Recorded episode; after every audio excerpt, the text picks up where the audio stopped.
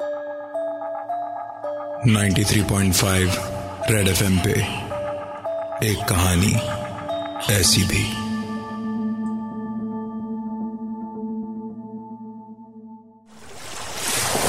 मुंबई, वो शहर जहाँ लोग आँखों में सपने बसाए आते हैं। दिन की रोशनी और रात की चकाचौंध हमेशा ना इस शहर को ज़िंदा रखती है। पर इस रोशनी और चकाचौंध के पीछे छिपे हैं कई राज, जिनको किसी ने जानने की कोशिश नहीं की, क्योंकि ज़िंदगी यहाँ चलती नहीं, दौड़ती है। शायद यही कारण था कि उन लोगों ने उनकी ज़िंदगी में हो रही अजीबो गरीब घटनाओं के पीछे का राज जानने की बहुत दिनों तक कोशिश ही नहीं की। आज की यह कहानी, प्रकाश उसकी गर्लफ्रेंड नंदिनी और भास्कर के साथ हुई घटनाओं पर आधारित है। ये तीनों एक साथ बोरीविली के टू बीएच के फ्लैट में रहते थे, जहाँ शिफ्ट हुए उन्हें सिर्फ़ तीन महीने ही हुए थे। ये तीनों एक साथ एक ही कॉल सेंटर में काम भी करते थे। ज़िंदगी का हर लम्हा एक साथ बिताते। इन तीनों की लाइफ परफेक्ट थी। सिवाय एक अजीब चीज़ के। हर दिन सुबह, जब तीन बजे, ये अपनी कॉल सेंटर की ड्यूटी के लिए उठते। तो घर के बाथरूम, किचन या डाइनिंग हॉल की लाइट को ऑन पाते।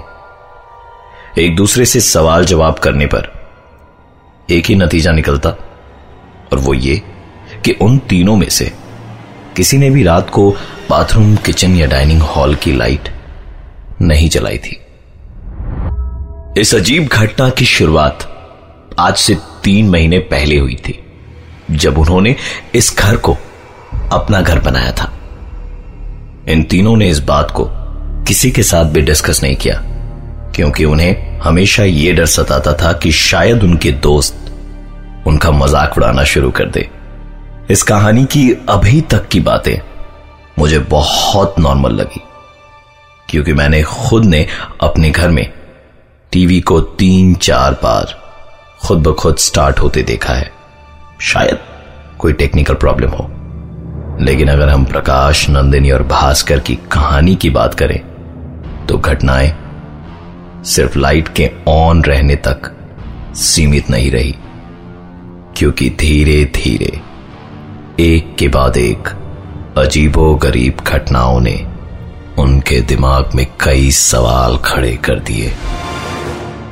शाम करीबन पाँच बजे ये तीनों अपने काम से लौटते थे और शाम ठीक छह बजे घर का काम करने वाली बाई भी पहुँच जाती। कभी कभार इस बाई के साथ उसका बच्चा भी आता, जो पूरे घर में खेलता रहता और उनके सामानों से छेड़छाड़ करता रहता। मुंबई शहर में बाई मिलना बहुत मुश्किल है, और इसलिए शायद वो बाई के इस बच्चे के सारे नखरों से परेशान होते हुए भी अपनी तरफ़ से कोई आपत्ति नहीं जताते थे। एक दिन तो हदी हो गई प्रकाश और नंदिनी। जब घर लौटे तो पाया कि बाई का बेटा उनके घर के ड्राइंग रूम में खेल रहा है। उन्हें लगा शायद बाई उस दिन जल्दी काम पर आ गई।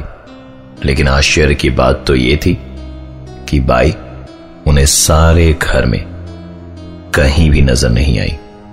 उन्हें लगा शायद अपने बच्चे को उनके घर पर खेलने के लिए छोड़कर बाई बगल वाले शर्मा जी के यहाँ काम करने चली गई होगी। प्रकाश बहुत ही गुस्से में था आज।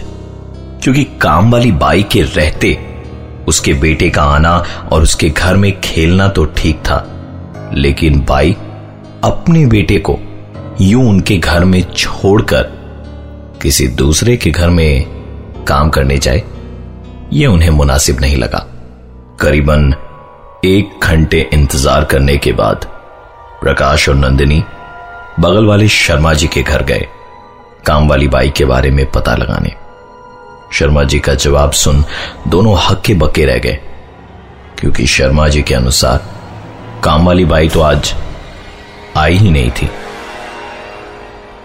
एक अजीब सी कश्मकश में दोनों अपने दिमाग में सवालों की लड़ी लिए, वापस अपने घर की ओर लौटे। लेकिन इस बार आश्चर्यजनक रूप से पूरे घर में वो बच्चा उन्हें कहीं भी नज़र नहीं आया। दोनों के मन में कई सवाल उठ रहे थे, पर उन्हें पार्टी के लिए देर हो रही थी। इसलिए ज़्यादा सोचे बिना तैयार होकर पार्टी के लिए निकल पड़े। रात करीबन आठ बजे। ओवर टाइम करने के बाद भास्कर घर लौटा और उसे इस पूरे इंसिडेंट के बारे में कुछ भी पता नहीं था। भास्कर ने घर का दरवाज़ा खोला तो पाया कि हमेशा की तरह बाथरूम की लाइट चली हुई थी। उसने लाइट स्विच ऑफ़ करना ज़रूरी नहीं समझा, क्योंकि उसे तभी नहाने भी जाना था। रूम में एंटर करके भास्कर ने अलमारी खोल, अपना टॉवल निकाला और बाथरूम की ओर चल पड़ा। भास्कर ने जैसे ही बाथरूम का दरवाज़ा खोला, उसके पैरों तले ज़मीन खिसक चुकी थी। बाथरूम के फर्श और दीवार पर सिर्फ़ खून ही खून के धब्बे थे। डरे हुए भास्कर ने तुरंत बाथरूम का दरवाज़ा बंद करा और डर के मारे वो मेन डोर की ओर भागा। अचानक उसके भागते हुए कदम एक आवाज़ को सुनकर रुक गए। ये आवाज़ भास्कर के कमरे से आ रही थी। सहमे हुए कदमों से भास्कर अपने रूम की ओर आगे बढ़ा और रूम का नज़ारा देख उसे अपनी आँखों पर विश्वास नहीं हो रहा था। भास्कर ने देखा कि उसके बाई का बच्चा उसके बिस्तर पर अपने घुटनों में मुँह को छिपाए बैठा था। भास्कर ने उससे पूछा कि तुम यहाँ क्या कर रहे हो? अभी तो तुम यहाँ नहीं थे।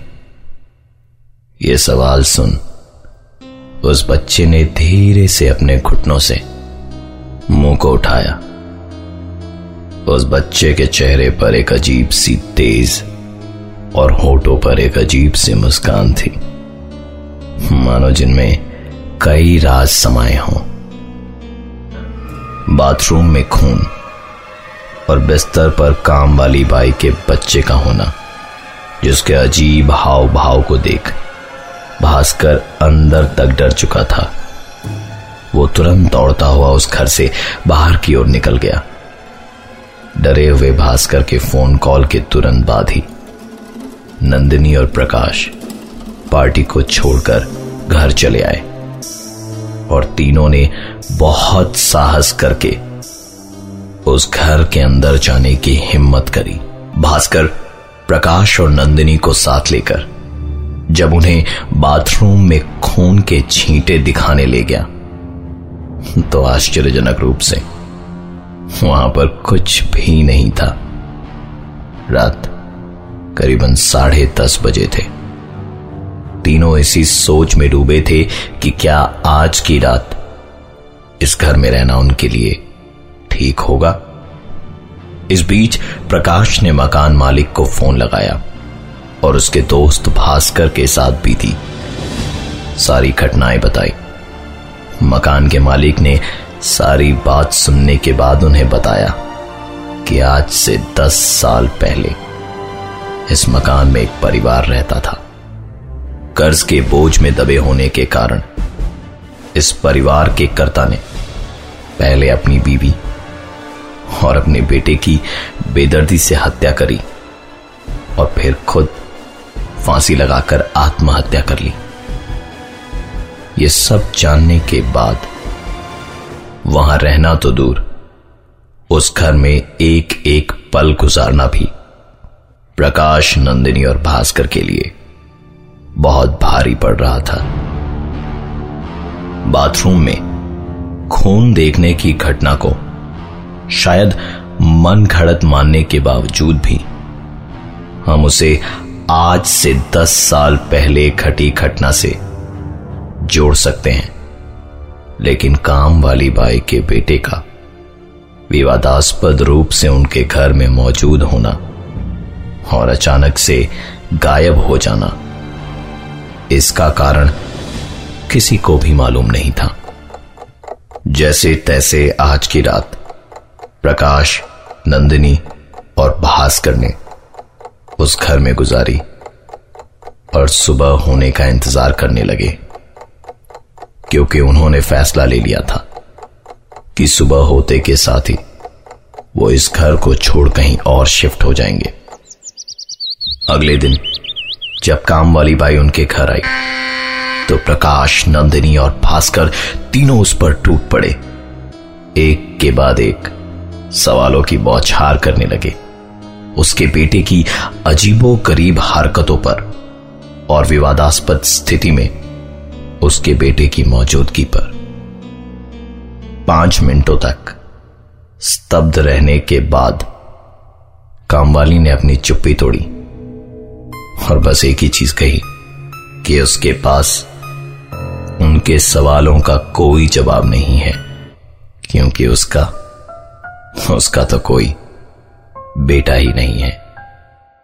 मैं हूँ प्रवीण, और ये थी एक कहानी। ऐसी भी। 93.5 रेड एफएम पे एक कहानी ऐसी भी प्रवीण के साथ।